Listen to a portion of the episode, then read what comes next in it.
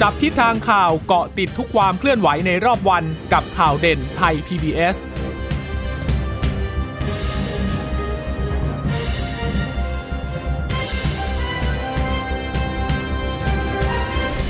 สวัสดีค่ะ สวัสดีค่ะ ต้อนรับคุณผู้ฟังสู่ข่าวเด่นไทย PBS ค่ะ เราพบกันเป็นประจำทุกวันจันทร์ถึงศุกร์บ่ายๆแบบนี้นะคะ มาอัปเดตข้อมูลข่าวสารที่เกิดขึ้นในรอบวัน เช่นเคยกับดิฉันจีราชาตาเอี่ยมรัศมีและคุณพึ่งนภาคล่องพยาบาลค่ะ ค่ะ ฝากสวัสดีคุณผู้ฟังทุกท่านนะคะ ที่รับฟังเราผ่านทางสถานีวิทยุที่เชื่อมโยงสัญญาณจากไทย PBS ด้วยนะคะ ทั่วประเทศเลยก็เอ่อมาพบกันเป็นประจำอย่างนี้นะคะสำหรับความเคลื่อนไหวที่เกิดขึ้นในวันนี้เนี่ยก็เอ่อก็คงต้องโฟกัสไปเรื่องของโควิด -19 ค่ะนะเอ่อแล้วก็มีเรื่องของมาตรการต่างๆ ที่รัฐเนี่ยจะออกมาหลังจากที่เมื่อวานเนี้ครมเคาะออกมาหลายตัว แต่วันนี้ก็มีความคืบหน้านะคะเอ่อซึ่งโครงการเนี่ยมีชื่อแต่ละชื่อแต่ละอย่างเนี่ยดิฉันยอมรับว่าดิฉันจำไม่ได้นะละเออก็ตอนแรกเราก็นึกว่า เออ มีไทยชนะมีละอะไรคนละครึ่งมีนู่นนี่อันนี้จะมีเราชนะอีกนะ ใช่ คือคนละชื่อกับตอนที่แจกห้าพันตอนนู้นนะอันนั้นอะไรอันนั้นอะไร อะไรอะเราไม่ทิ้งกันเออออะไรอะคนคือไทยคือดิฉันก็เข้าใจว่าทางฝ่ายของภาครัฐเนี่ยก็เก่งนะในการคิดชื่อออกมาอืมแต่ละโอเคนะ เพราะว่าอย่างเราเที่ยวด้วยกัน อันนี้ค่ะอันนี้อันนี้จำได้อันนี้เพราะชัว่าดเจนเพราะว่าใช้ชื่อมันตรงใช้เหมือนกันนะอืมเราเที่ยวด้วยกันก็คือที่ให้เปิดโอกาสให้คนเข้าไปจองแล้วค่ะลดเอ่อช่วยออกด้วยนะคะ อันนี้รู้ ไทยชนะอะไทยชนะอ่าก็เป็นแอปพลิเคชันที่ออกมาแรก ๆ เลยนะคะ ในการค่ะที่เช็คอินเช็คเอาท์ให้ประชาชนเข้าไป ล่าสุดเมื่อวานนี้มีเราชนะอีก เออเราชนะนี่คือเงินเยียวยาโครงการ 3,500 บาทอืมก็เลยบอกว่า คุณผู้ชมจะเข้าโครงการไหน คุณผู้ฟังคุณผู้ชมคุณผู้ฟังจะเข้าโครงการไหน ต้องจำชื่อให้ดีนะค่ะ ขนาดเพราะเรามันยานะกมากขนาดเลยนะเรานี่ยังยังงงเลยนะ คุณพ่อคุณแม่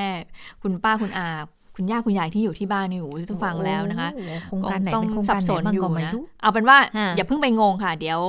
เอาที่เกี่ยวกับเราแล้วกัน เอาจำเฉพาะหรือว่าเอาที่มันดูแล้วมันเกี่ยวข้องกับเราแล้วเราค่อยไปจำอย่างนั้นดีกว่า เราอย่าไป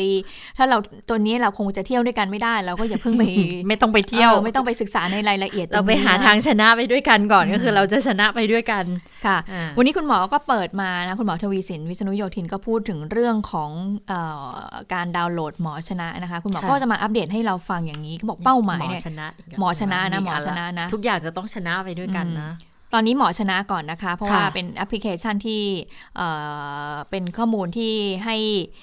ให้เราเนี่ยสอบสวนโรคได้ง่าย ให้คุณหมอเนี่ยสอบสวนโรคของเราได้ง่ายว่าเราเนี่ยเดินทางไปไหนมาไหนมาบ้าง แล้วแล้วเขาก็เป็นแอปพลิเคชันที่เตือนเรา ถ้าเกิดเราไปในพื้นที่เสี่ยงค่ะที่พบการติดเชื้อหรือการแพร่ระบาด ซึ่งแต่ว่าเราต้องโหลดก่อนนะคะ ซึ่งคุณหมอบอกว่าเป้าหมายเนี่ยต้องการที่จะให้คนโหลดเนี่ย40ล้านคน แต่ว่าตอนนี้มันยังไม่ถึงเลย มันห่างตั้ง10เท่า แต่ก็ดีใจคุณหมอก็บอกว่าก็มีค่ะคนเนี่ยโหลดเข้ามาเพิ่มคือขึ้เพิ่นมขึ้นเรื่อยอืมๆจากตอนแรกบอกว่าล้านสองล้านก็ตอนนี้เป็นสี่ล้านแล้วก็แต่ว่าอย่างที่คุณหมอบอกอยากได้สัก 40 ล้าน โดยเฉพาะกลุ่มคนที่เป็นวัยทำงาน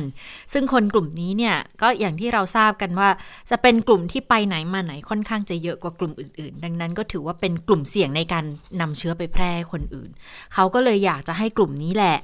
มาลงทะเบียนกันเยอะๆ มาโหลดกันเยอะๆ ลงทะเบียนกันเยอะๆ เพราะว่าอ่าลักษณะการทำงานของเจ้าหมอชนะเนี่ยค่ะเขาจะส่งสัญญาณกันทางบลูทูธก็คือถ้าเกิดว่าคุณเป็นกลุ่มเสี่ยง หรือว่าคุณไปในพื้นที่ที่มีความเสี่ยงเนี่ยมันก็จะเป็นเครือข่ายโยงใยสัญญาณ ลักษณะถ้าสมมุติว่าเอาคิดง่าย ๆ นะ คล้ายๆกับอ่า Google Map อะค่ะ ถ้าเกิดยิ่งคนใช้เยอะ มันก็จะยิ่งมีความเที่ยงตรงสูง อย่างเช่น จุดที่ไปแล้วติดเป็นสีเหลืองสีแดงอย่างเงี้ย คือจุดที่เป็นสีแดงเขาก็ใช้ลักษณะของการเชื่อมโยงโครงข่ายกันว่า เออตรงตรงเนี้ยมีคนที่ใช้ไอ้เจ้าแมปเนี่ยเยอะอืมแล้วไปรวมตัวกันอยู่เยอะ ๆ อย่างเงี้ย มันก็จะขึ้นเป็นสีแดง มันก็จะเป็นลักษณะการทำงาน คือคล้ายแบบนั้นนะ แต่ว่าถ้าให้อธิบายมากกว่านี้ดิฉันก็อธิบายไม่ได้เหมือนกันละ แต่ว่ามันเป็นลักษณะของการเหมือนกันเป็น แชร์สัญญาณกันนะคะอืมว่าคือเอออยู่จุดนี้นะ จุดนี้นะ หรือว่าจุดนี้เสี่ยง จุดนี้เคยมีคนที่ป่วยเข้าไปนะ มันก็จะส่งสัญญาณ แต่พอดีเนื่องจากว่าตั้งแต่โหลดมาเราไม่ยังไม่ได้ไปไหน เรายังไม่มีความเคลื่ยัองนไหวไม่ได้มีความเคลื่อนไหวแล้วแอปพลิเคชันก็ยังไม่ได้เตือนเราว่าเออเออเราเนี่ยไปอยู่ในพื้นที่ค่ะเสี่ยงหรือเปล่าก็เลย ยังไม่มีประสบการณ์ที่จะมาอ่าเล่าให้กับคุณผู้ฟังนั้นได้ฟังกัน แต่ว่าเอ่อวิธีการเล่าวิธีการหลักการทำงานให้ฟังกันแล้วว่าเป็นเป็นอย่างประนี้มาณนะคะนี้ทีนี้คุณหมอบอกว่าดาวน์โหลดไปแล้วนะกว่าหกล้านเจ็ดแสน เครื่องก็เยอะอยู่นะคะ มีคนลงทะเบียนไปแล้วนะคะ 4 ล้านกว่าคนก็เกือบ 5 ล้านละ เป้าหมายก็อยู่ที่ 40 ล้านคนอย่างที่คุณชะตาบอกไป คุณหมอบอกว่าข้อสังเกตเนี่ยของการประเมินความเสี่ยงในแอปพลิเคชันหมอชนะ บางคนใส่ข้อมูลความเสี่ยงสูงทุกข้อเลย แต่เมื่อประเมินออกมาระบุว่าเสี่ยงน้อยก็ถือว่ามีความน่าเชื่อถือหรือไม่ก็เป็นคำถามถามคุณหมอคุณหมอบอกเรื่องนี้เนี่ยสบคชุดเล็กและหน่วยงานที่รับผิดชอบ รวมถึงกรมควบคุมโรคเนี่ยมาไล่เรียงข้อมูลที่มีความจำเป็น แล้วก็ตัดชุดคำถาม ให้เหลือเพียงการลงทะเบียน ถ่ายภาพใบหน้าจริงละ ซึ่งก็จะปรากฏแค่ QR code สีเดียวออกมา ถ้าไม่ได้อยู่ในพื้นที่ที่มีการติดเชื้อ หรือว่าเป็นขอบของ 28 จังหวัด ที่มีผู้ติดเชื้อสูง เมื่อใส่ข้อมูลต่างๆ เข้าไป ระบบมันก็จะบอกว่ามีความเสี่ยงแค่ไหนก็คือสรุปก็คือตัดบางข้อเนี่ยออกไปถ้าเกิดตอนนี้สมมตินะคะคุณผู้ฟังเนี่ยไปลงทะเบียนหลังๆก็อาจจะไม่ต้องมีการ กรอกอตอบคำถามเยอะละ เพราะว่าหลังจากที่มีคนเข้าไปเยอะ ๆ มันก็มันได้เรียนรู้ไงว่ามันมันมันควรจะเป็นยังไง มันก็ทำงานง่ายขึ้นละ ทีนี้หลังๆ ถ้าเกิดใครที่จะโหลดเข้าไปแล้วบอกหูต้องตอบคำถามเยอะแยะไม่นะคะ ก็ตอนนี้ไม่ไม่ไม่นะถ้าไม่ได้อยู่ในพื้นที่ 28พื้นที่ควบคุมสูงสุด หรือว่าอยู่ขอบขอบพวกนี้ก็คือไม่ได้ถือว่าเป็นผู้ที่มีความอะไรนะ ไม่ได้อยู่ในพื้นที่มีความเสี่ยงสูง หรือว่าสิ่งควบคุมสูง แต่ว่า ก็อีกแหละก็เลยมีใน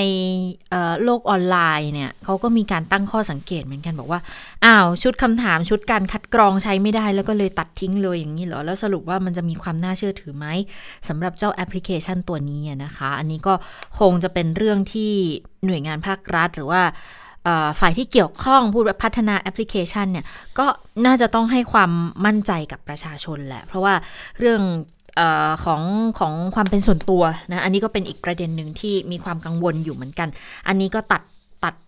เรื่องนี้ไปได้อย่างหนึ่งแล้วเรื่องของความความเป็นส่วนตัวเนี่ย แต่ว่าไอ้เรื่องของความเที่ยงตรงในการคัดกรองเชื่อถือได้มากน้อยแค่ไหน ก็อาจจะเป็นอีกเรื่องหนึ่งที่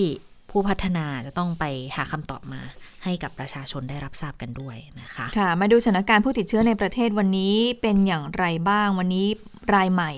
157 คนนะคะ ก็เป็นการติดเชื้อในประเทศ 132 คน ก็อยู่ใน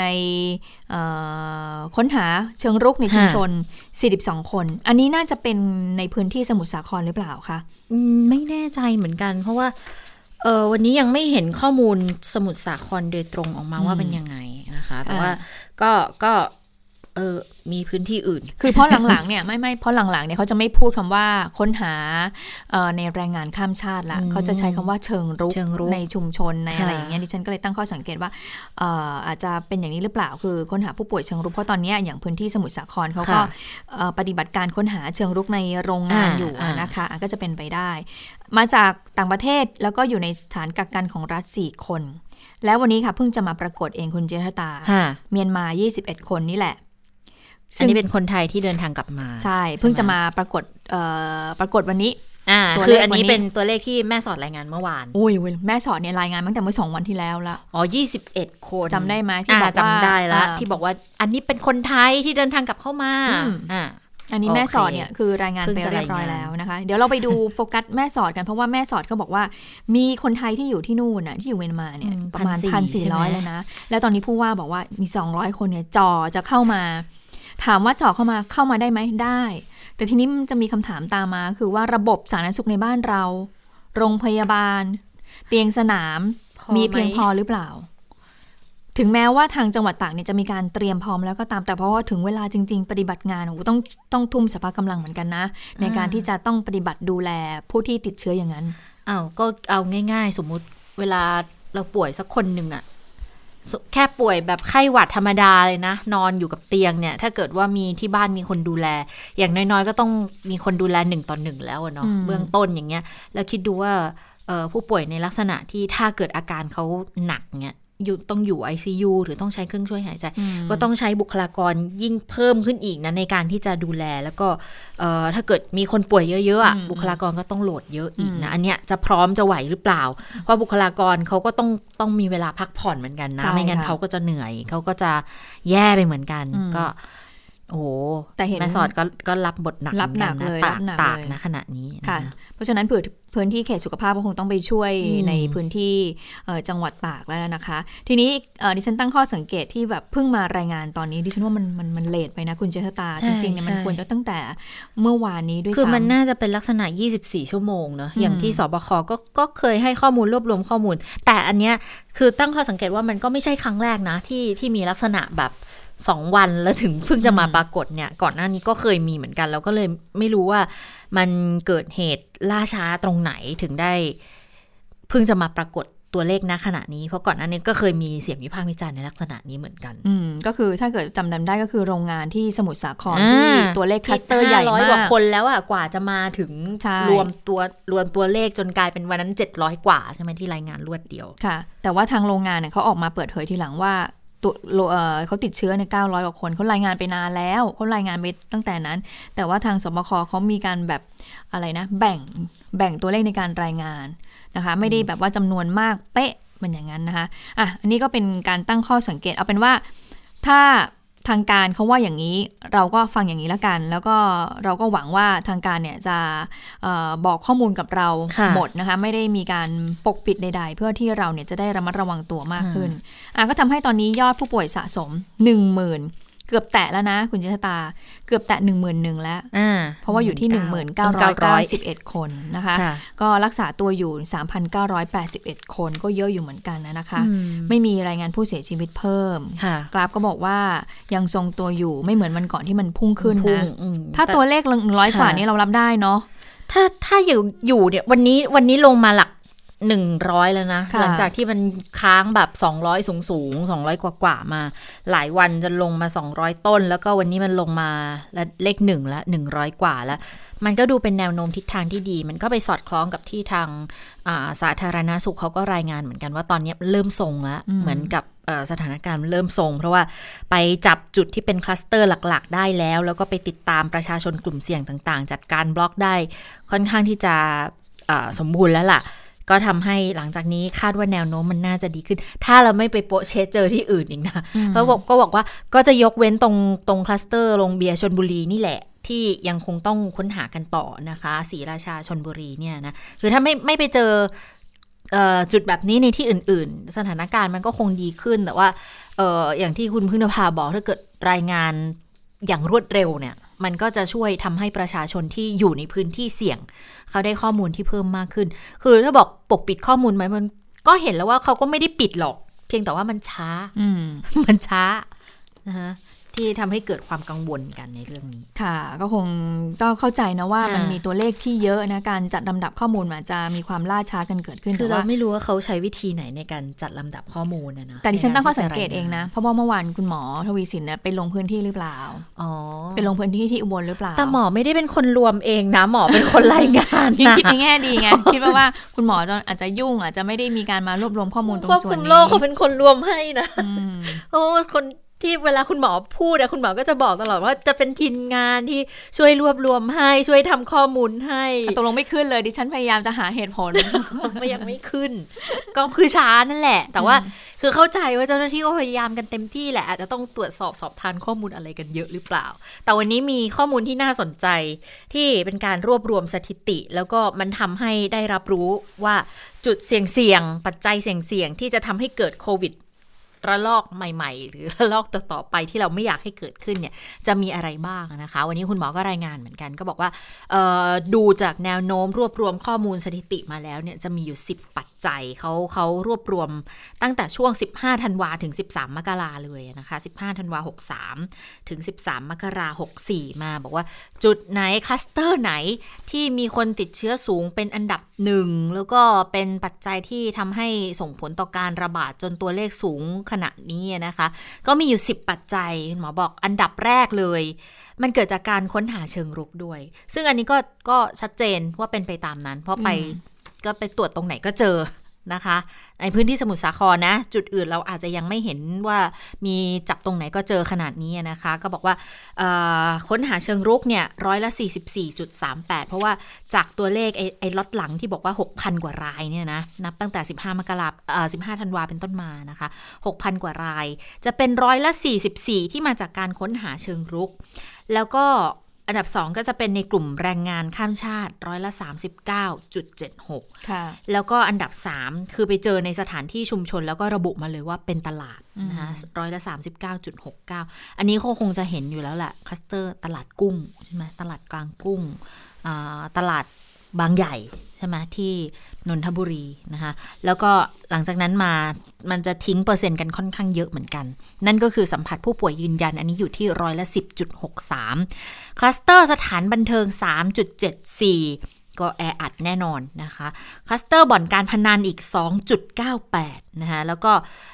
อันดับ 7 เนี่ยจะเป็นลักษณะของการสัมผัสกับคนในครอบครัวนะคะร้อยละเท่าไหร่เอ่ย อันนี้ไม่บอก สัมผัสกับคนในหนึ่งจุดเก้าสองอืมอ่าร้อยละหนึ่งจุดเก้าสอง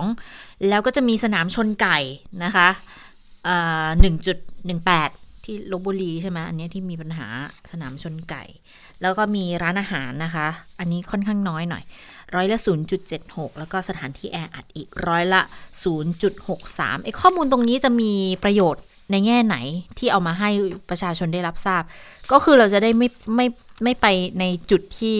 มันมีความเสี่ยงนั่นเองนะคะ หรือพยายาม หลีกเลี่ยงนั่นเองนะคะนี่ก็จะเป็นข้อมูลที่ทางคุณหมอให้มาอืมด้วยถ้าเกิดว่าเป็นประชาชนทั่ว ๆ ไปเนี่ยถ้าเกิดว่าเป็นเรื่องที่ใกล้ตัวหน่อยนะคะ คือที่จุดเสี่ยงเนี่ยก็คือสถานที่ชุมชนตลาดค่ะเนี่ยแหละเพราะว่าเอ่อร้อยละ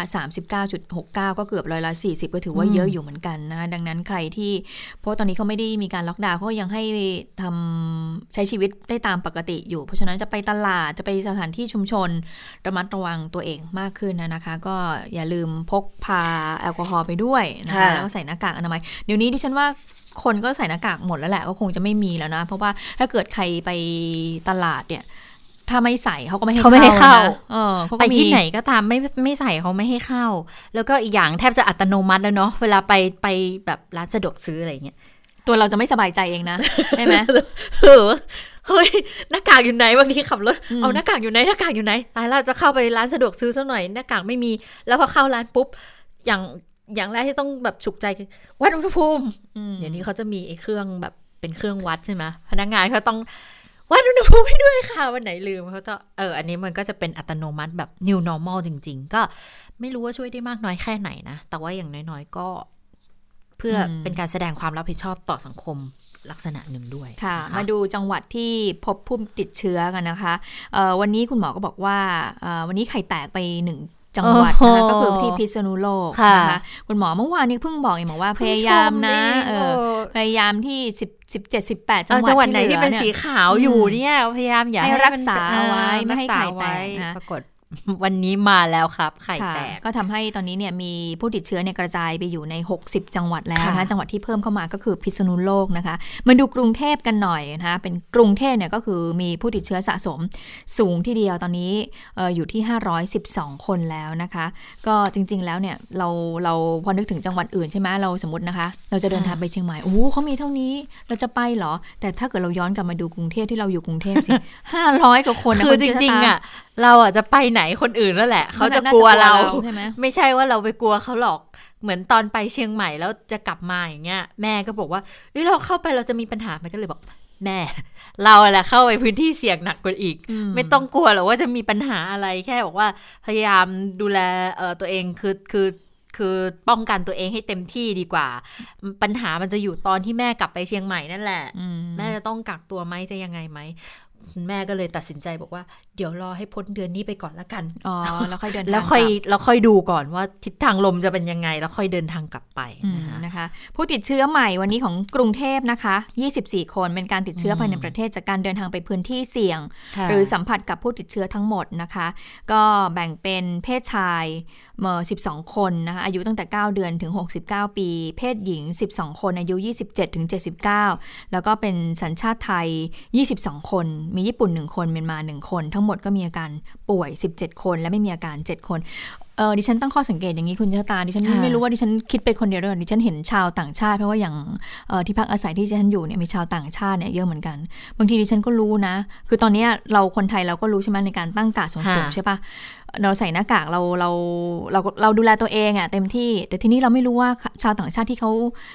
ดิฉันก็เห็นเขาก็มีเขาเรียกว่าสมาคมของเขาเนาะลงมาจากคอนโด แล้วเขาก็มาพูดคุยกันอะไรเงี้ยคือเราไม่รู้นะว่าเขามีวิธีการป้องกันตัวเองยังไงนึกออกไหมก็เลยตอนนี้ไม่รู้คิดไปคนเดียวหรือเปล่ารู้สึกแบบว่า เออก็กลัวเหรอกลัวกลัวกลัวเหมือนกันนึกออกไหมคือก็เป็นไปได้มาแต่ว่าแต่ว่าถ้าเขาอยู่ที่ไหนเขาก็คงเขาก็คงกังวลเหมือนกันแหละเขาก็คงกลัวเขาติดเชื้อเหมือนกันแหละ ยิ่งมามาป่วยนอกบ้านนอกเมืองอย่างเงี้ย มันก็คงไม่ค่อยสบายใจเขาก็เขาคงป้องกันตัวเองนะเพราะอย่างคนไทยเนี่ยเรารู้คุณหมอก็บอกเราว่าวิธีการเป็นยังไงยังไงเราก็ปฏิบัติตาม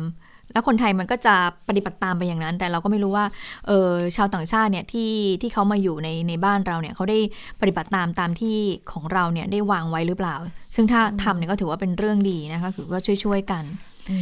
ทีนี้เอามาดูระยองบ้างคุณยุพตา ระยองเป็นยังไง ระยองวันนี้เจอเพิ่มอีกเก้า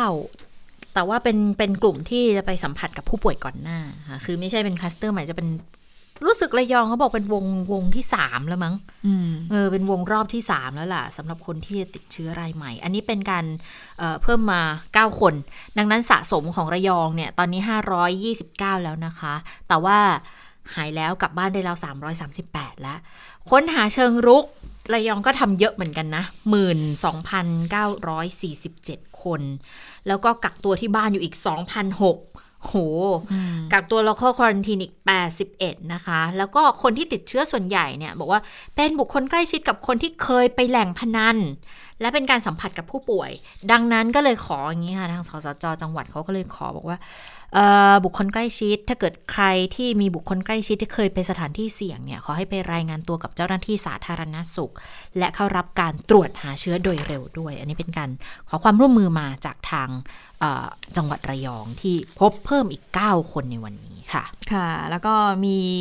เรื่องของประกาศมาจากทางกรมการขนส่งทางบกนั้นก็น่าจะประกาศตามการกำหนดพื้นที่ควบคุมสูงสุด แล้วก็เข้มงวด 5 จังหวัดนะคะที่ก่อนหน้านี้ก็คือคุณหมอก็เคยมาบอกแล้วใช่ไหมคะว่า ถ้าใครอยู่ในพื้นที่ควบคุมห้าจังหวัดนี้นะคะ สีแดงเข้มนี่แหละ จะเดินทางไปไหนเนี่ยจะต้องอมีเอกสารรับรองใช่ไหมคะวันนี้ทางอธิบดีกรมการขนส่งก็ออกมาบอกว่าได้มี การออกประกาศเพิ่มนะ กรมการขนส่งออกประกาศสำหรับผู้ประกอบการขนส่งในพื้นที่ควบคุมสูงสุดและเข้มงวด 5 จังหวัดก็คือว่า ถ้าจะเดินทางไปไหนมาไหนเนี่ยก็จะต้องถูกตรวจสอบในเรื่องของเอกสารรับรองความจำเป็นในการเดินทางนะคะสำหรับผู้ประสงค์จะเดินทางออกนอกพื้นที่ควบคุมสูงสุดและเข้มงวด ห้ามมิให้รับผู้โดยสารที่ไม่มีเอกสารรับรองความจำเป็นในการเดินทางเลยนะะเพราะฉะนั้นก็คือว่า ก็คือช่วยช่วยให้ทางผู้ประกอบการขนส่งเนี่ยดูดูดูด้วย ช่วยดูแลด้วยใครจะเดินทางออกนอกพื้นที่ ถ้าไม่มีเอกสาร ก็อาจจะไม่สามารถที่จะเดินทางได้นะคะอาจจะไม่สามารถที่จะขึ้นรถตู้ไปได้ ทั้งยังมีหน้าที่ในการตรวจสอบการเคลื่อนย้ายแรงงานข้ามชาติด้วย ให้ตรวจสอบบัตรประจำตัวประชาชนของผู้โดยสารทุกที่นั่งเลยนะ หากพบว่าเป็นการเคลื่อนย้ายแรงงานข้ามชาติที่ฝ่าฝืนคำสั่งจังหวัด หรือประกาศเนี่ยเว้นแต่จะได้รับอนุญาตจากหน่วยงานราชการที่เกี่ยวข้อง เพื่อที่จะป้องกันแรงงานข้ามชาติเคลื่อนย้ายข้ามเขตพื้นที่จังหวัด แล้วก็ให้มีการตรวจสอบด้วยตรวจสอบในเรื่องของการติดตั้งแอปพลิเคชันหมอชนะของผู้โดยสารด้วย กรณีผู้โดยสารไม่สามารถติดตั้งแอปพลิเคชันหมอชนะได้ก็ให้กรอกข้อมูลการเดินทาง ตามแบบที่ รมการขนส่งนั้นกำหนดเอาไว้ค่ะ อืม รู้สึกว่างานของผู้ประกอบการเยอะจังเลยแต่ก็ต้องก็ต้องช่วยกันนะคะอันนี้ก็จะเป็นส่วนหนึ่งที่ต้องช่วยกัน เพราะว่าเรื่องของการขนส่ง เรื่องของการเคลื่อนย้ายคนเนี่ย มันก็จะไปเพิ่มความเสี่ยงในการนำเชื้อออกไปในพื้นที่อื่น ๆ ด้วยอาจจะเป็นส่วนหนึ่งแหละที่ทำให้จะต้อง มาดูแลกันในจุดอีกนิดหนึ่งค่ะ ส่วนคนที่อยู่พื้นที่อื่น ๆ ว่ายังไงบ้าง พื้นที่ควบคุมสูงสุด 23 จังหวัด แล้วก็พื้นที่ควบคุมเฝ้าระวังสูงก็คือติดเชื้อน้อยหน่อยนะคะตัวเลขตัวเดียวเนี่ย 49 จังหวัด ก็ขอความร่วมมือผู้โดยสารก็คือติดตั้งแอปพลิเคชันหมอชนะแหละ หรือจะไปกรอกข้อมูลการเดินทางตามที่กรมการขนส่งเนี่ยกำหนดเอาไว้ด้วย ก็ขอความร่วมมือกับทางผู้ประกอบการมาละกันนะคะ ก็คือพื้นที่อื่น ๆ เนี่ยที่ไม่ได้อยู่ใน 5 จังหวัดเนี่ยก็คือจะเดินทางไปไหนอาจจะไม่ต้องมีเอกสารแต่ว่าคุณจะต้องโหลดแอปพลิเคชันหมอชนะด้วยนะคะ ค่ะมีมีอุปกรณ์เยอะนะคะอะทีนี้มาถึงเรื่อง เอาถึงเรื่องการนี้ไหมเยียวยาเอาการเยียวยาก่อนใช่ไหมอ่าการคะเยียวยานิดหนึ่งแล้วแล้วเดี๋ยวจะได้ไปเรื่องของวัคซงวัคซีนที่จะต้องมาเอ่อดูแลกันในขั้นนี้อ๋อเดี๋ยวขอแทรกอันนี้นิดหนึ่งนะคะ มีที่ก่อนอันนี้ที่มีรายงานเรื่องของ กำลังพลที่เรือหลวงจากกรีนารุเบศอ๋อนะใช่ที่ต้องใช่กักใช่ตัวนะคะ วันนี้มีผลออกมาแล้ว ทางพลเรือโทเชษฐาใจเปี่ยมโฆษกกองทัพเรือค่ะ ก็บอกว่าข่าวที่บอกกำลังพลเรือจากกรีนารุเบศสองนายติดโควิด -19 เนี่ย ก็เลยต้องกักตัวกันทั้งลำเลย 273 นายเนี่ยนะคะ ล่าสุดกรมแพทย์ทหารเรือส่งผลการตรวจสอบ และควบคุมโรคของกำลังพลเรือจากกรีนารุเบศที่ กักตัวควบคุมโรคครบแล้วกำลังพล 3 กลุ่ม 1 ก็คือคนที่ต้องไปกักตัวที่อาคารรับรองสัตหีบ ที่ชนบุรีนะ 210 นาย เป็นกลุ่มที่เสี่ยงต่อการติดเชื้อสูง 9 นาย กักตัวมาตั้งแต่ 10 มกราคม แล้วก็จะไปสิ้นสุด วันที่ 24 มกราคมเบื้องต้นตรวจหาโควิด -19 แล้วไม่พบเชื้อค่ะ 2 จะเป็นกลุ่มที่ปฏิบัติงานใกล้ชิดกับกลุ่มความเสี่ยงสูงอีก 201 นาย กักตัวที่อาคารรับรองฐานทัพเรือสัตหีบเหมือนกัน อันนี้ก็เริ่มกัก 11 แล้วจะไปสิ้นสุดวันที่ 25 เบื้องต้นตรวจหาเชื้อโควิด -19 วันที่ 11 ก็ไม่พบเชื้อเหมือนกัน 2. คนที่กักตัวอยู่บนเรือนะคะ ต้องปฏิบัติหน้าที่เตรียมความพร้อมอยู่บนเรืออยู่แล้วเรื่องการซ่อมบำรุงป้องกันเพลิงไหม้ยามรักษาการอีก 60 นายเนี่ยตรวจหาเชื้อวันที่ 11และไม่พบเชื้อเหมือนกันทุกคนยังคงแข็งแรงทำงานได้ตามปกติ 3. คนที่ต้องกักตัวที่บ้านค่ะ ก็คือคนที่ไม่ได้ทำงานในตอนในห่วงเวลาเดียวกับที่ผู้ติดเชื้อขึ้นไปบนเรือ หรือว่าเดินทางไปพื้นพื้นที่เสี่ยงอื่นๆ ก่อนหน้านี้อีก 17 นายก็ไม่พบเชื้อเช่นเดียวกัน นะคะ อันนี้ก็เป็นเป็นความคืบหน้าอีกอย่างหนึ่งค่ะ มาดูมาตรการที่ทางคอรมอข้อมาเมื่อวานนี้นะคะค่ะเอ่อโดยหนึ่งในมาตรการที่ได้รับความสนใจมากก็คือมาตรการที่บอกว่าจะแจกเงินเอ่อคนละ 3,500 บาท เป็นเวลา 2 เดือนก็คือ 7,000 ก็บอกว่าก่อนหน้านี้เขามีการคาดการณ์กันนะคะ คุณจุคุณผู้ฟังคุณยศตาค่ะเขาบอกว่ารัฐบาลน่าจะให้มากกว่านี้นะให้อาจจะ 4,000 หรือเปล่าหรือ 5,000 หรือเปล่าก็มีการตั้งข้อสังเกตกันแต่ว่าในที่สุดเมื่อวานเคาะออกมาแล้วนะคะ ก็คือให้เดือนละ 3,500เบ็ดเสร็จเนี่ยสองเดือนก็คือ 7,000 ทีนี้มันก็มีคำถามว่ามีหลักเกณฑ์อย่างไรนะคะ ว่าใครจะได้บ้างไม่ได้บ้างนะคะ ตอนนี้เนี่ยยังไม่มีหลักเกณฑ์ออกมาเพราะว่าทางกระทรวงการคลังเนี่ยเดี๋ยวจะเสนอเข้าคอรมอในสัปดาห์หน้าก็คือวันที่ 19 มกราคม แต่ตอนนี้เนี่ยพอที่จะรู้คร่าวๆแล้วล่ะค่ะว่าคนที่จะสามารถใช้สิทธิ์ตรงนี้ได้เนี่ยนะคะ ก็คือเป็นผู้ที่ประกอบอาชีพเอาที่แบบไม่ได้ดีกว่า มันง่ายกว่า ก็คือผู้ที่เอ่อจะตัดผู้อยู่ระบบประกันสังคม ใครที่อยู่ระบบประกันสังคมไม่ได้นะคะข้าราชการลูกจ้างไม่ได้นะคะ ผู้ที่มีฐานะเพื่อให้เหลือคนที่ได้รับสิทธิ์ที่เดือดร้อนจากโควิดจริง ๆ เพราะฉะนั้นหลักๆ แล้วคือว่าเอ่อใครที่อยู่ในประกันสังคมค่ะข้าราชการลูกจ้างไม่ได้นะคะ ส่วนคนที่ประกอบอาชีพ อิสระ เกษตรกรนะคะก็มีสิทธิ์ได้ คร่าวๆที่มีเขามีการรวบรวมมาเขาบอกว่าผู้ที่ได้รับเยียวยาตรงส่วนนี้น่าจะใกล้กับรอบที่แล้ว คือมีสิทธิ์ 40 ล้านคนอ่าโดยกระทรวงการคลังบอกว่า พยายามจะเข้าไปดูเอ่อตัวเลขเนี่ยให้มากที่สุดว่าว่าใครเนี่ยที่จะได้รับตรงนี้บ้างนะคะ อันนี้ก็คือเบื้องต้นเอ่อสิ่งที่ประชาชนต้องเตรียมตัว ถ้าเกิดว่าจะจะลงแอปพลิเคชันตัวนี้ ต้องไปลงใหม่เลยนะคะ คุณผู้ฟังคะ คนที่จะรับสิทธิ์อันนี้เออเราชนะ ใช่ไหมคะต้องไปลงแอปพลิเคชันเราชนะ เมื่อสักครู่นี้ฉันอ่านผ่านๆนะ ดิฉันก็บอกอ้าวไปลงแอปพลิเคชันหมอชนะเหรอ อ๋อ ไม่ไม่ใช่ใช่ เราชนะ ไม่ใช่ค่ะ เราชนะนะคะอ่าแยกกันนะคะ อันนี้คือคนที่ประกอบอาชีพอิสระอ่านนะคะ เกษตรกรทั้งหลายเนี่ยจะได้เงินเยียวยาตรงส่วนนี้นะคะ อืมแล้วเขาบอกว่าให้เป็นก้อนเดียวหรือว่าให้ทีละเดือน อืมยังไม่เพราะบางอันเหมือนกับว่าให้ให้เจ็ดพันบาท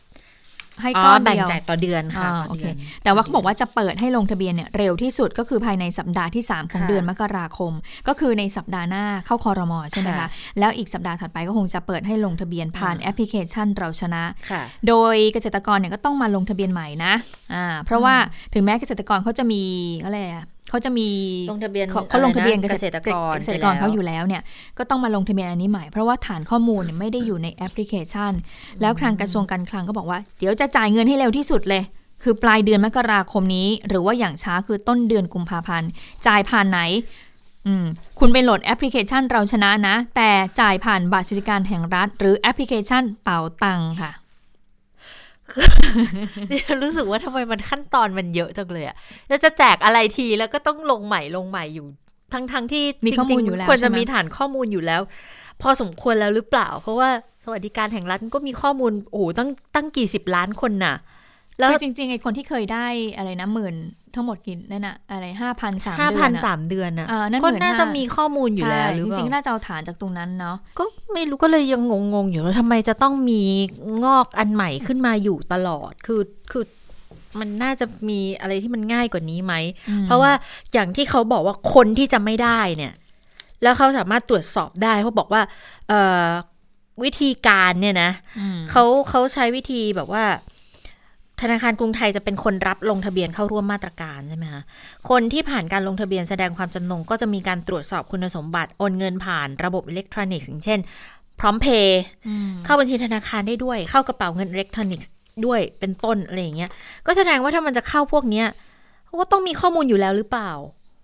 เพราะเลขบัตรประชาชนคุณมาปึ้งเดียวมันก็ควรจะต้องมีฐานข้อมูลอะไรพวกนี้อยู่แล้วหรือเปล่า แล้วที่ก่อนหน้านี้ที่เห็นข้อมูลนะเขาบอกว่าคนที่จะไม่ได้อย่างคนที่มีรายได้สูงเนี่ย บางคนเขาไม่ได้อยู่ในระบบฐานภาษีหรือใดๆนะวิธีตรวจเขาทำยังไงรู้ไหมคะอืมเขาไปดูบัญชีเงินฝากธนาคารว่าว่าธนาคารคุณน่ะ มีเงินเข้าออกมากน้อยแค่ไหน แล้วแล้วมีสะสมเงินสะสมอยู่ในนั้นนะมากน้อยแค่ไหน นั่นหมายความว่าคุณสามารถที่จะตรวจสอบได้ค่อนข้างประมาณแบบ ลึกเลยแหละถ้าไปไปดูถึงขั้น บัญชีเงินฝากในธนาคารได้เนี่ย มันก็น่าจะอำนวยความสะดวกให้กับประชาชนนิดนึงเนาะแต่ก็เอาเป็นว่าสมมติครั้งต่อไปมันอาจจะดีขึ้นกว่านี้ก็ได้ ก็ตั้งความหวังไว้อย่างนี้ละกันค่ะ ในเว็บไซต์ประชาชาติธุรกิจเนี่ยเขาก็มีมาให้เปรียบเทียบเลยนะ ระหว่างโครงการฮะเราชนะเอ่อแล้วก็โครงการเราไม่ทิ้งกันนะคะ เราชนะนี่ที่ที่จะได้ 3,500 บาทนี้นะคะเอ่อดูแล้วที่อ่านแบบไวๆเนี่ย มันก็มีความคล้ายคล้ายคล้ายกันอยู่คล้ายนะกับเราไม่ทิ้งกันเออคล้ายกันอะแต่นี้จะมาเพิ่มนิดนึงแล้วกันนะคะ ทางอ่าเอ่อรักษาการผู้อำนวยการสำนักงานเศรษฐกิจการคลังเขาบอกว่าสำหรับคุณสมบัติผู้ที่จะไม่ได้รับเราชนะก่อนนะไม่ได้นะไม่ได้อันนี้ไม่ได้นะอืมผู้ที่อยู่ในระบบประกันสังคมเมื่อสักครู่ฉันบอกไปแล้ว มีเท่าไหร่คะ มี 11 ล้านคน ยกเว้นผู้ที่อยู่ในมาตรา 39 และมาตรา 40 ส่วนข้าราชการพนักงานของรัฐวิสาหกิจใครที่ฟังอยู่ตอนนี้นะคะ 3 ล้านคนไม่ได้นะคะ ผู้ที่มีรายได้สูง ดูยังไงเขาบอกว่าอาจจะพิจารณา เกณฑ์คุณสมบัติอาจจะไปประเมินจากฐานเงินเดือนเนี่ยแล้วก็บัญชีเงินฝากฮะอ่าเขาอาจจะไปดูตรงส่วนนั้นนะคะ แต่ยังไม่บอกว่าไอ้ที่รายได้สูงเนี่ยมันอยู่ในในในในเกณฑ์เท่าไหร่นะคะ ส่วนผู้ที่ถือบัตรสวัสดิการที่มีอยู่ 14 ล้านคน ได้เข้าร่วมอัตโนมัติเลยค่ะอืม โดยไม่ต้องมาลงทะเบียนนะคะ ขณะผู้ที่เคยเข้าร่วมมาตรการของรัฐ ซึ่งมีแอปเป๋าตังค์อยู่แล้ว เช่นโครงการคนละครึ่ง โครงการคนละครึ่งที่เอ่อที่ช่วยกับช่วยช่วยกันจ่ายจ่ายเองครึ่งนะหนึ่งอืมรัดออกครึ่งหนึ่งที่ตอนนี้ก็ทำไปแล้ว 2 โครงการนะคะค่ะจำนวนเนี่ยโหเยอะทีเดียว 15 ล้านคน 15 ล้าน3แสนคน คลังก็บอกว่าเดี๋ยวจะดึงข้อมูลเหล่านี้มาพิจารณา ถ้ามีรายได้เกินเงื่อนไขก็จะถูกตัดสิทธิ์ออกไปอืมอันนี้ก็จะประมาณ 40 ล้านแล้วนะเนี่ยอืมสามสี่กลุ่มเนี่ยค่ะค่ะ ส่วนผู้ที่เข้าเกณฑ์ก็จะได้รับเงินอัตโนมัติเลยนะคะ ซึ่งก็ต้องรอรับเงินผ่านอืมแอปเป๋าตังค์โดยที่ไม่ต้องลงทะเบียน เข้าใจละอืมอันนี้ที่เขาให้ลงใหม่ก็แสดงว่าคนที่ไม่ได้อยู่ในกลุ่มที่มีชื่อมีข้อมูลอยู่ในระบบนั่นแหละอืมถึงต้องไปลงใหม่อืมอืม คือความเหมือนก็บอกว่าความเหมือนคือช่วยเหลือประชาชนเหมือนกันได้รับผลกระทบจากโควิดเนี่ยนะคะอ่าอ่าส่วนความต่างนี่อ่านแบบไวๆนิดนึงนะ กลุ่มเป้าหมายตืดๆๆๆนะคะ อืม เหมือนกันไหมคุณชินชตา จริง ๆ มันก็คล้ายๆคล้ายๆกันเนอะคล้าย ๆ กันเลยค่ะ คือเขาบอกว่าคนที่เข้าเกณฑ์ได้เงินอัตโนมัติไม่ต้องลงทะเบียนใช่ไหมคนที่ผ่านเกณฑ์แต่ไม่ได้มีฐานข้อมูลในแอปเป๋าตังค์เนี่ยอันนี้จะได้ผ่านพร้อมเพย์ดังนั้นมันก็จะเหมือนจะต่างกันยังไงเหมือนก็คือช่วยประชาชนใช่ไหมคะ ใช้จ่ายผ่านแอปเป๋าตังค์เหมือนกันอ่าข้อมูลอาชีพที่ใช้ลงทะเบียนเนี่ยก็จะใช้หมายเลขบัตรประชาชนเหมือนกัน ใช้ข้อมูลประกอบอาชีพเหมือนกัน แต่ที่ต่างเนี่ยจะเป็นจำนวนเงินอืมโดยหลักเลยใช่ใช่อันเนี้ยที่ต่างเลยออชัดเจนใช่อืมเพราะเราไม่ทิ้งกันเนี่ย เขาจะได้หมื่นห้าก็คือห้าพันบาทสามครั้ง เป็นหมื่นห้าแล้วเห็นจำได้ว่ามันจะมีรอบเก็บตกด้วยใช่ไหมที่จะได้ก้อนเดียวไปเลยเนี่ย แต่เราชนะค่ะ จะได้สามพันห้าสองครั้ง ก็เท่ากับว่าได้เจ็ดพันบาท แล้วเราไม่ทิ้งกันเนี่ยเขาก็เลยไปเทียบเคียงเท่ากับว่ากลุ่มที่เราไม่ทิ้งกันรอบนู้นเนี่ย ได้มากกว่าเราชนะตั้งแปดพันแน่อืมแต่กลุ่มเป้าหมายค่ะ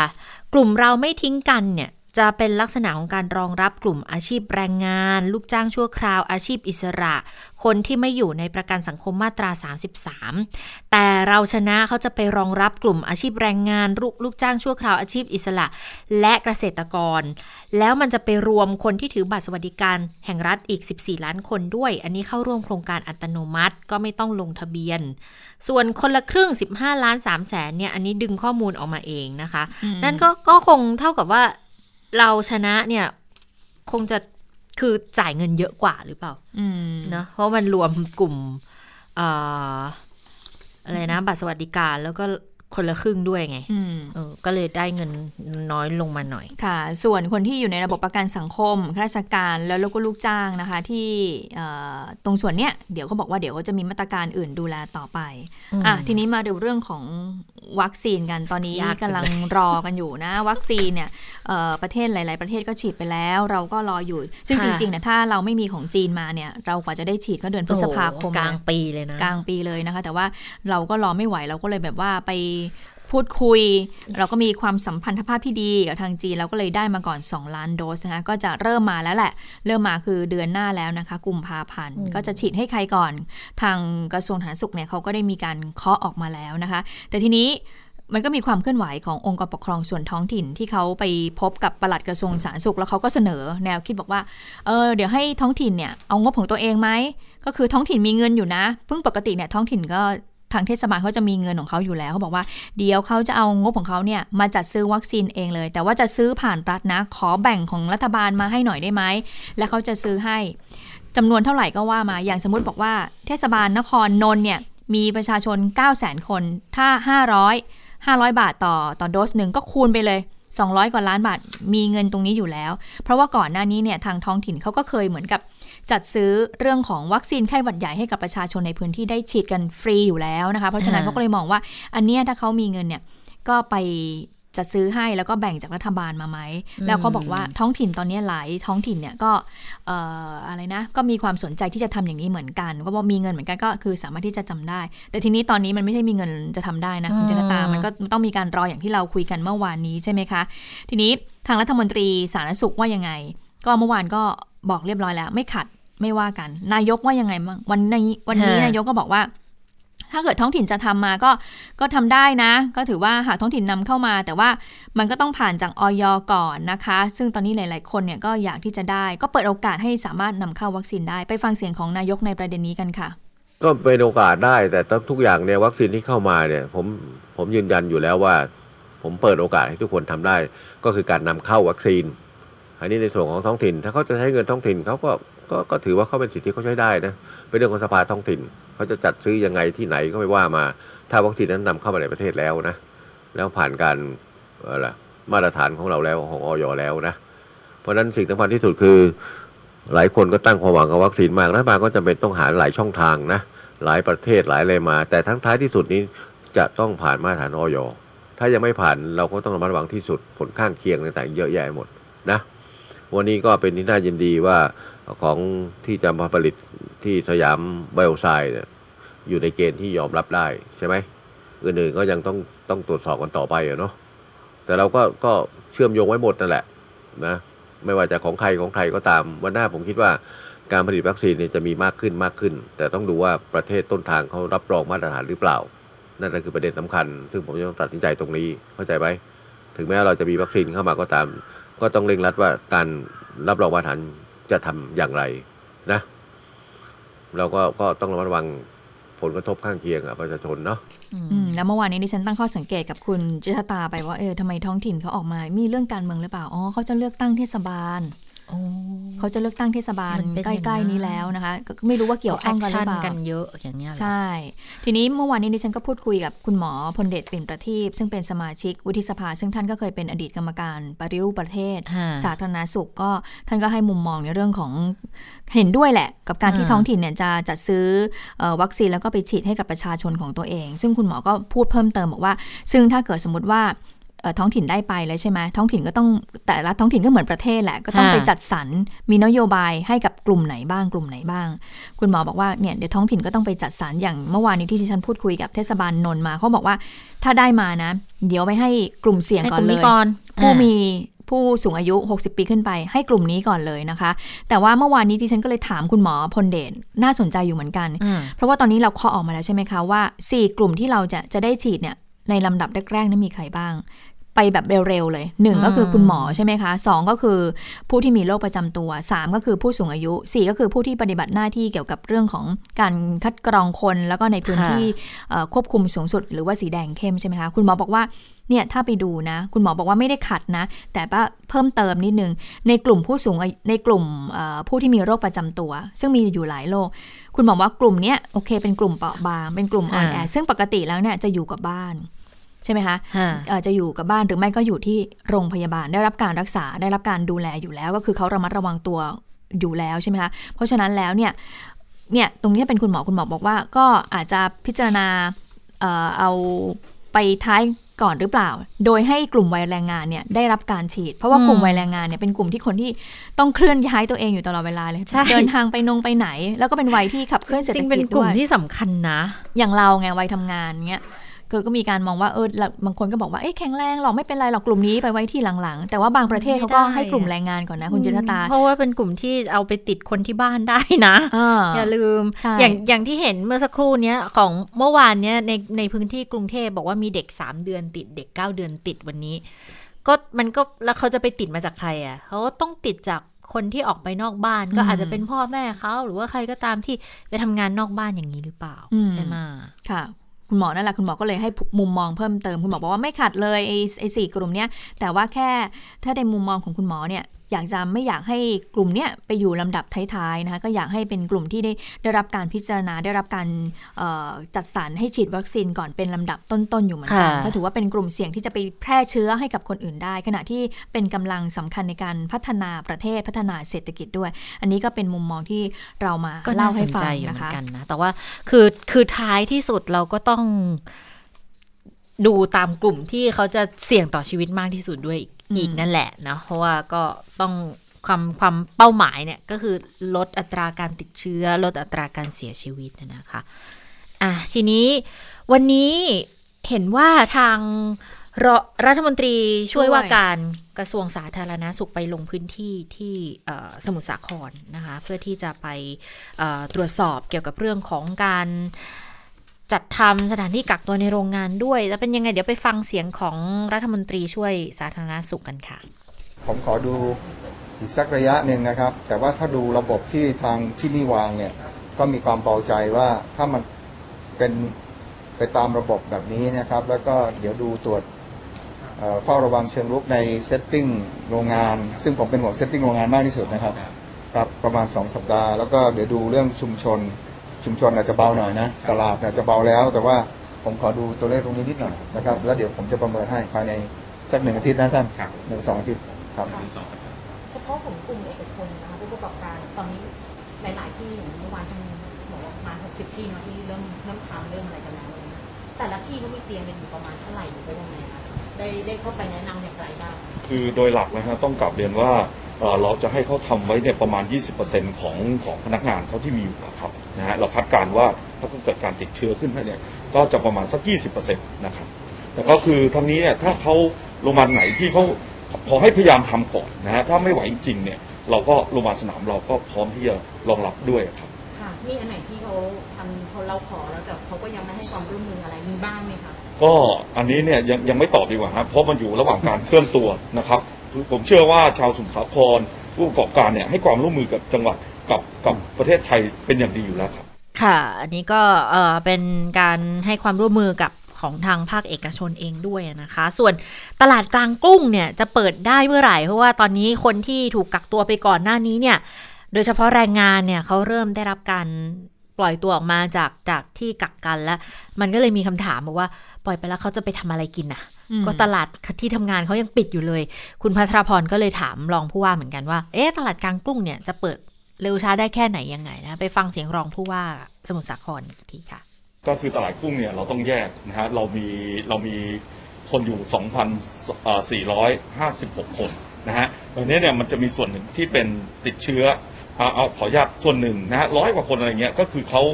เขามีภูมิแล้ว อันนี้พวกปลอดภัย ปลอดภัยเขาจะเข้าก็จะออกอะไรเนี่ยได้เลย นะครับ แต่ออกไปแล้วจะเข้ากลับมาไม่ได้ เพราะเราจะควบคุมไม่ได้นะครับ กับส่วนหนึ่งเนี่ยเป็นเขาติดเชื้อ เราตรวจออกมาแล้วเขาติดเชื้อ ติดเชื้อตอนนี้เราส่งไปไว้โรงพยาบาลสนามแล้ว แล้ววันนี้ก็จะส่งกลับหมดแล้วพบพบแล้วนะครับ ตามมาตรการเราแล้วเนี่ยเขาไม่แพร่เชื้อแล้วนะครับ ก็จะกลับไปเหลือแต่พวกที่ตรวจแล้วเนี่ยไม่มีเชื้อนะฮะก็คือไม่รู้ว่าติดไม่ติดอะไรต่างเพราะอันนี้เราต้องเฝ้าระวังนะเหมือนทุกคนนะฮะต้องเฝ้าระวัง 14 วันเอ๊ะรอดูตรงนี้ครับ นะประมาณ1,000คน900 คนเนี่ยนะฮะ 900 คนเนี่ยจะเป็นอย่างไรนะฮะวันที่ 22 นะฮะเราจะตรวจอีกครั้งหนึ่งพอตรวจแล้วเนี่ยถ้าถ้ามันไม่เยอะนะฮะคือหลักแล้วเราจะเอาออกเลย ต้องบอกเลยว่าเพราะตอนนี้ 900 คนเนี่ยเราสั่งแล้วว่าให้อยู่เฉพาะในห้องไม่ออกไปสูงสิงกับใครนะ คุณอย่าไปอะไรใครแล้วก็ถ้าเขาติดเชื้อขึ้นมา เป็นตัวแดงขึ้นมา เราก็จะดึงออกมาสู่โรงพยาบาลสนามเลยเพราะมีโรงพยาบาลสนามค่ะ ก็ก็เป็นทั้งเรื่องของเปิดตลาดไม่เปิดตลาดคงไม่ใช่กลายเป็นว่า เรื่องของการดูแลคนที่ออกมาจากการกักตัวอืมหลังจากแต่ว่าที่ติดเชื้อในนั้นมากกว่าอืมแต่ก็อาจจะกลับมานะเปิดอีกนะ อาจจะเป็นปลายเดือนนี้อืมซึ่งก่อนเปิดก็จะมีการทำ brick cleaning อีกรอบค่ะเออค่ะค่ะ ได้เวลาในสถานการณ์ในต่างประเทศแล้วนะคะ สวัสดีค่ะคุณสาวรักษ์ค่ะ สวัสดีค่ะคุณผู้ฟัง สวัสดีทั้งสองท่านค่ะ ค่ะ ก็ข่าวหนึ่งที่คือฮามากนะคะ แล้วก็เกี่ยวข้องกับวัคซีนที่ เมืองไทยเราจะมีส่วนร่วก็มในการผลิตด้วยใช่ไหมแล้วก็เอามาใช้ ไม่ถ้าซีโนแวคหรือเปล่า ใช่ซีโนแวคเราซื้อมาอย่างเดียวซื้อแบบซื้อแบบอืมจ่ายแพงด้วยเพราะว่าต้องการเร็วค่ะ fast track fast track นะคะ fast track ก็จะเป็นค่ะล็อตแรกที่จะได้ด้วย ค่ะ ก็คือมันมีข่าวที่ออกมาวันนี้แล้วก็ได้รับความสนใจอย่างมากนะคะ ก็คือว่าไอยาของบริษัทซิโนแวคเนี่ยฮะคือเขามีความร่วมมือกับหลายประเทศทั้งเอ่ออย่าง ที่บราซิลเนี่ยคือเป็นทั้งสถานที่ทดสอบในเฟสสุดท้ายด้วย แล้วก็เออเหมือนกับเหมือนกับถ่ายทอดเทคโนโลยีให้บราซิลได้ผลิตเองด้วยอย่างเงี้ยนะคะ ก็มีผลปรากฏว่าผลการผลการทดสอบประสิทธิภาพล่าสุดเนี่ย มันออกมาต่ำกว่าวัคซีนที่ถือว่าเป็นคู่แข่งนะคะ เพราะว่าล่าสุดเนี่ยเขาบอกว่าผลการตรวจสอบในเฉพาะในบราซิลนะคะ ประสิทธิภาพอยู่ที่ 50.38%เท่านั้น ซึ่งเราถือว่าน้อยมาก เพราะว่าก่อนหน้านี้เนี่ยถ้าเราได้ยินข่าวนะคะที่ไม่ว่าจะเป็นของของอันอื่นเขาก็บอกเอว่าอร้อยละแปดสิบขึ้นทั้งนั้นเลยนะแปดสิบเก้าสิบทั้งนั้นเลยทีเนี้ยทีนี้พอมาแบบเป็นแปดสิบห้าสิบเปอร์เซ็นต์อ้าวตายละแล้วยังไงดีนะคะ แต่ว่าทางบริษัทซิโนแวคเนี่ยเขาก็ลงรายละเอียดนะคะว่าจริงๆ แล้วผลการทดสอบในบราซิลอะแต่ถ้าแยกเป็นกลุ่มผู้ที่ติดเชื้อแล้วอาการไม่รุนแรงเนี่ย วัคซีนตัวนี้ป้องกันได้ถึง 78%นะ แต่คนที่อาการหนักเนี่ยป้องกันได้ร้อยเปอร์เซ็นแต่ทีนี้พอถัวเฉลี่ยค่ารวมทั้งหมดเนี่ยมันลดลงมาเหลือแค่ 50.38%นะคะ แต่ว่าคือตามเกณฑ์ขององค์การอนามัยโลกเนี่ยถ้าประสิทธิภาพเกิน 50%ถือว่าใช้ได้แล้ว ถือว่าสามารถอนุมัติให้ใช้ได้ ซึ่งอันเนี้ย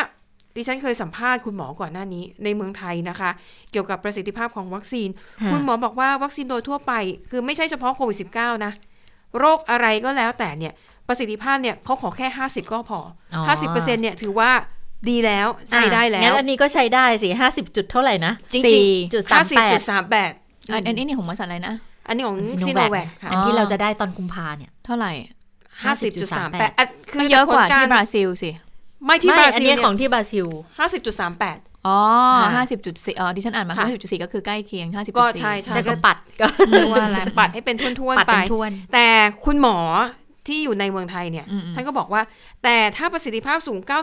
90-80%ก็ไม่เป็นไรก็โอเค อันนี้อาจจะใช้ในกรณีที่เผื่อไว้ เผื่อว่าไวรัสกลายพันธุ์ แล้วเอ่อประสิทธิภาพของวัคซีนอาจจะถูกลดทอนจากการกลายพันธุ์ ดังนั้น อย่าง AstraZeneca เออไม่ใช่สิ อย่างพวกของบริษัทไฟเซอร์โมเดอร์นา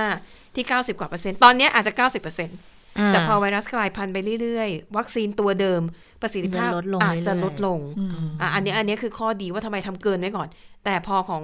ซิโนแว Sinovac คมา 50%อย่างเงี้ยที่ที่ในความเห็นดิฉันว่าถ้ามันจะกังวลก็คือ มันอาจจะไม่ทันกับไวรัสกลายพันธุ์นะคะ แต่ว่าเอิ่ม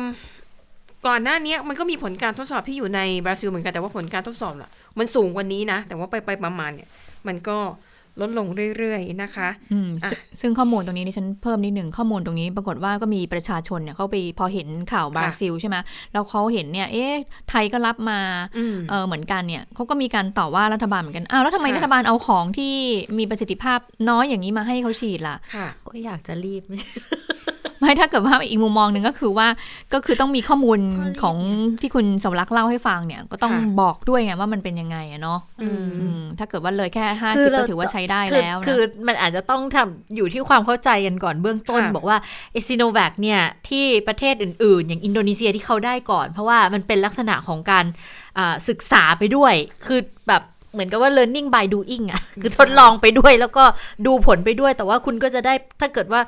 คือเบื้องต้นมันไม่มีผลข้างเคียงที่รุนแรงต่อสุขภาพอยู่แล้วแน่ๆแหละ มันถึงอืมเอามาฉีดในวงกว้างแบบค่ะทดลองกับมนุษย์ได้ในระดับเป็นหลักหมื่นอย่างนี้ยนะคะ แต่ว่าค่ะพอผลมันออกมาอืมมันก็อาจจะเป็นคำถามในขั้นต่อไปก็ได้ แต่ว่าก็ก็คือแต่ละประเทศก็คงอยากจะได้ของให้เร็วที่สุด ใช่ค่ะอืมแต่ว่าที่น่าสนใจก็คือว่าวัคซีนซีโนแวคเหมือนกันที่อินโดนีเซียได้รับอะ คืออินโดนีเซียเขาก็มีการทดสอบในประเทศของเขาเองอย่างใช่ที่บอกเพเป็นราะว่าเป็นความร่วมมืออินโดก็เป็นความร่วมมือว่าใช่ให้มาทดสอบของเขาด้วย แต่ผลการทดสอบในอินโดอะ มันอยู่ที่65.3เปอร์เซ็นต์นะมันตัวคนเลละขล็อกมันไม่หรือเท่ากันปล่ไงเชื้อมันอยู่ที่เชื้อความแปรผันของเชื้อของสัชาดติส่วนพันธุ์ของอะไรอย่างนี้หรือเปล่าจำนวนประชากยากจัรงเลยอะคือมันก็มีตัวแปรหลายอย่างนะคะ ดังนั้นผลออกมาก็เลยไม่เท่ากันนะคะ แต่อย่างที่บอกถ้าเกิน 50%แล้วเนี่ย องค์การอนามัยโลก รับรองถือว่าเป็นวัคซีนที่มีประสิทธิภาพใช้ได้นะคะไปต่ออีกที่เรื่องหนึ่งยังคงอยู่ที่ประเทศอินโดนีเซียค่ะ แต่เป็นเหตุการณ์ที่เครื่องบินนะคะของสายการบินสรีวิจายานะคะ เป็นเที่ยวบินภายในประเทศประสบเหตุตกเนี่ยก็ล่าสุดเจ้าหน้าที่สามารถนำกล่องดำขึ้นมาได้แล้วนะคะ มีกล่องดำเนี่ยมีอยู่ 2 กล่อง ก็จะเป็นกล่องที่บันทึกข้อมูลเกี่ยวกับความเร็วของเครื่องบินระดับความสูงทิศทางการบิน รวมถึงบทสนทนาในห้องนักบินด้วย ซึ่งกล่องดำนี่แหละค่ะ จะเป็นตัวไขปริศนาว่าเกิดอะไรขึ้นถึงทำให้เครื่องบินลำนี้ ถึงตกลงในทะเลชวาทั้งทั้งที่ เพิ่งออกจากสนามบินได้เพียง 4 นาทีเท่านั้นนะคะ แล้วก็ข้อมูลที่ทราบตอนนี้ก็คือเครื่องบินเนี่ยดิ่งลงมานะคะ เรียกว่าลดระดับความสูงถึง ประมาณ 3,000 เมตรอะเกือบเกือบ3กิโลเมตรภายในเวลาไม่ถึง 1 นาทีนะคะ ส่วนเรื่องของเออจำนวนผู้เสียชีวิตคาดว่าน่าจะเสียชีวิตทั้งลำนะคะ 62 คน แต่ตอนนี้เจ้าหน้าที่ยังไม่สามารถที่ระบุจำนวนศพที่พบได้ เพราะว่าเอ่อที่พบเนี่ยคือพบเป็นชิ้นส่วน ไม่ได้พบเป็นเป็นร่างนะคะ อันนี้ก็คือความคืบหน้านะคะเรื่องของการ ค้นหากล่องดำในที่สุดก็เจอแล้ว ก็ใช้เวลาหลายวันเหมือนกัน แต่ว่าหลังจากที่ได้กล่องดำแล้วนะคะก็จะต้องใช้เวลาอีกพอสมควรทีเดียวกว่าจะวิเคราะห์ข้อมูลได้ ซึ่งทีมที่จะสอบสวนสาเหตุการตกในเรื่องในครั้งนี้ จะมีคณะกรรมการความปลอดภัยด้านการคมนาคมของสหรัฐนะคะ จะร่วมมือกับทีมงานจากบริษัทโบอิงนะคะ แล้วก็แน่นอนก็ต้องเป็นทางการของอินโดนีเซียด้วยนะคะ ซึ่ง ก็เป็นเหตุการณ์ที่ทำให้ชาวอินโดนีเซียเสียชีวิต 62 คนนั่นเองนะคะเอ่อปิดท้ายไปดูข่าวหนึ่งนะคะ เป็นเรื่องการหายตัวไปของแจ็คหมาอืมคือตอนเนี้ยต้องบอกเลยว่า ไม่มีใครรู้ว่าแจ็คหมาหายตัวไปไหน อยู่ไหนอืมชะตากรรมเป็นอย่างไรนะคะ ถามก่อนว่าทำไมการหายตัวไปของแจ็คหมาถึงสำคัญ คือหนึ่งแจ็คหมาเนี่ยเป็นมหาเศรษฐี แม้ว่าเขาจะลาออกจากการทำหน้าที่เป็นผู้บริหารของบริษัทอาลีบาบา แต่ยังถือว่าเป็นผู้ที่มีบทบาทสำคัญในการบริหารงาน แล้วแจ็คหมาเนี่ยเป็นคนที่ชอบออกงานอะชอบความเป็นคนดังชอบทำกิจกรรมหลายอย่างนะคะ แต่ว่านับตั้งแต่เดือนตุลาคมที่ผ่านมาแจ็คหมาไม่ปรากฏตัวต่อสาธารณชนเลย พูดง่ายๆ คือไม่เคยมีใครเห็นตัวแจ็คหมาอีกเลยนะคะเขาว่าเหตุผลเนี่ยน่าจะเกิดจาก สปีชหรือว่าสุนทรพจน์ที่แจ็คหมาไปพูด ในงานบันซัมมิตนะคะที่นครเซี่ยงไฮ้ของจีนอ่าเป็นงานที่รวบรวมนายแบงค์ทั้งหลายนะคะ ทั้งของภาครัฐภาคเอกชน แล้วก็ข้าราชการระดับสูงของจีนที่ทำหน้าที่เกี่ยวกับโครงสร้างทางเศรษฐกิจธนาคารของจีน ปรากฏว่าแจ็คหมาเนี่ยในเวทีนั้นนะคะ พูดวิจารณ์แรงมากว่าผู้สรุปก็คือรัฐบาลจีนเนี่ย ควรจะต้องปรับปรุงระบบธนาคารให้มันทันสมให้มันทันสมัยกวันนี้ ไม่ใช่เก่าโบราณข้ามครึนะคะ แล้วก็อาตอนเนี้ยระบบการธนาคารของจีนเนี่ยทำตัวเป็นเหมือนกับเป็นโรงรับจำนำซึ่งมันจะก้าวไม่ทันโลกเอ่อที่แจ็คหมาพูดแบบนี้ได้เนี่ย เพราะว่า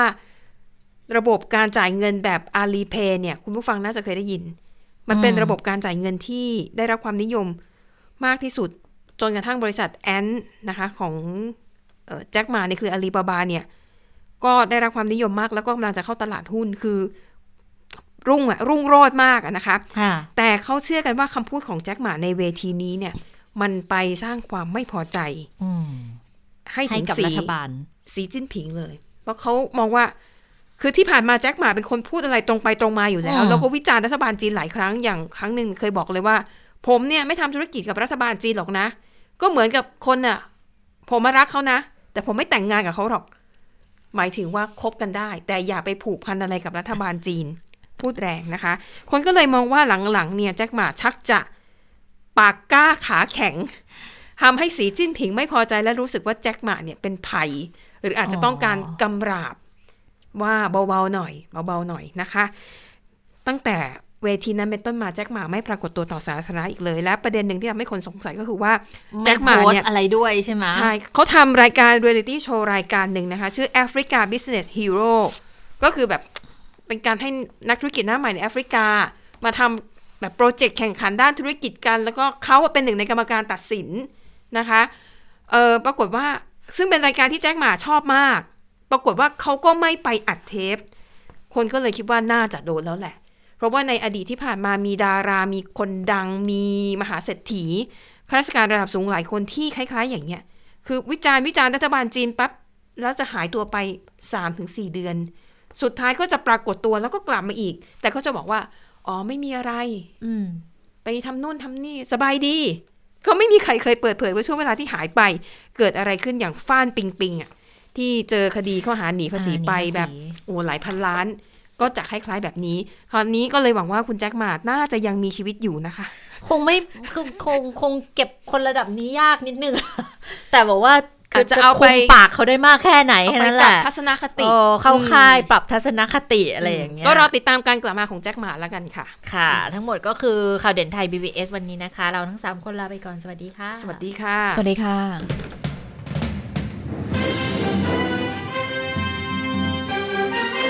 ติดตามข่าวเด่นไทย PBS ได้ทุกวันจันทร์ถึงศุกร์เวลา 15 นาฬิกา ทางไทย PBS Radio และติดตามฟังข่าวได้อีกครั้งทางไทย PBS Podcast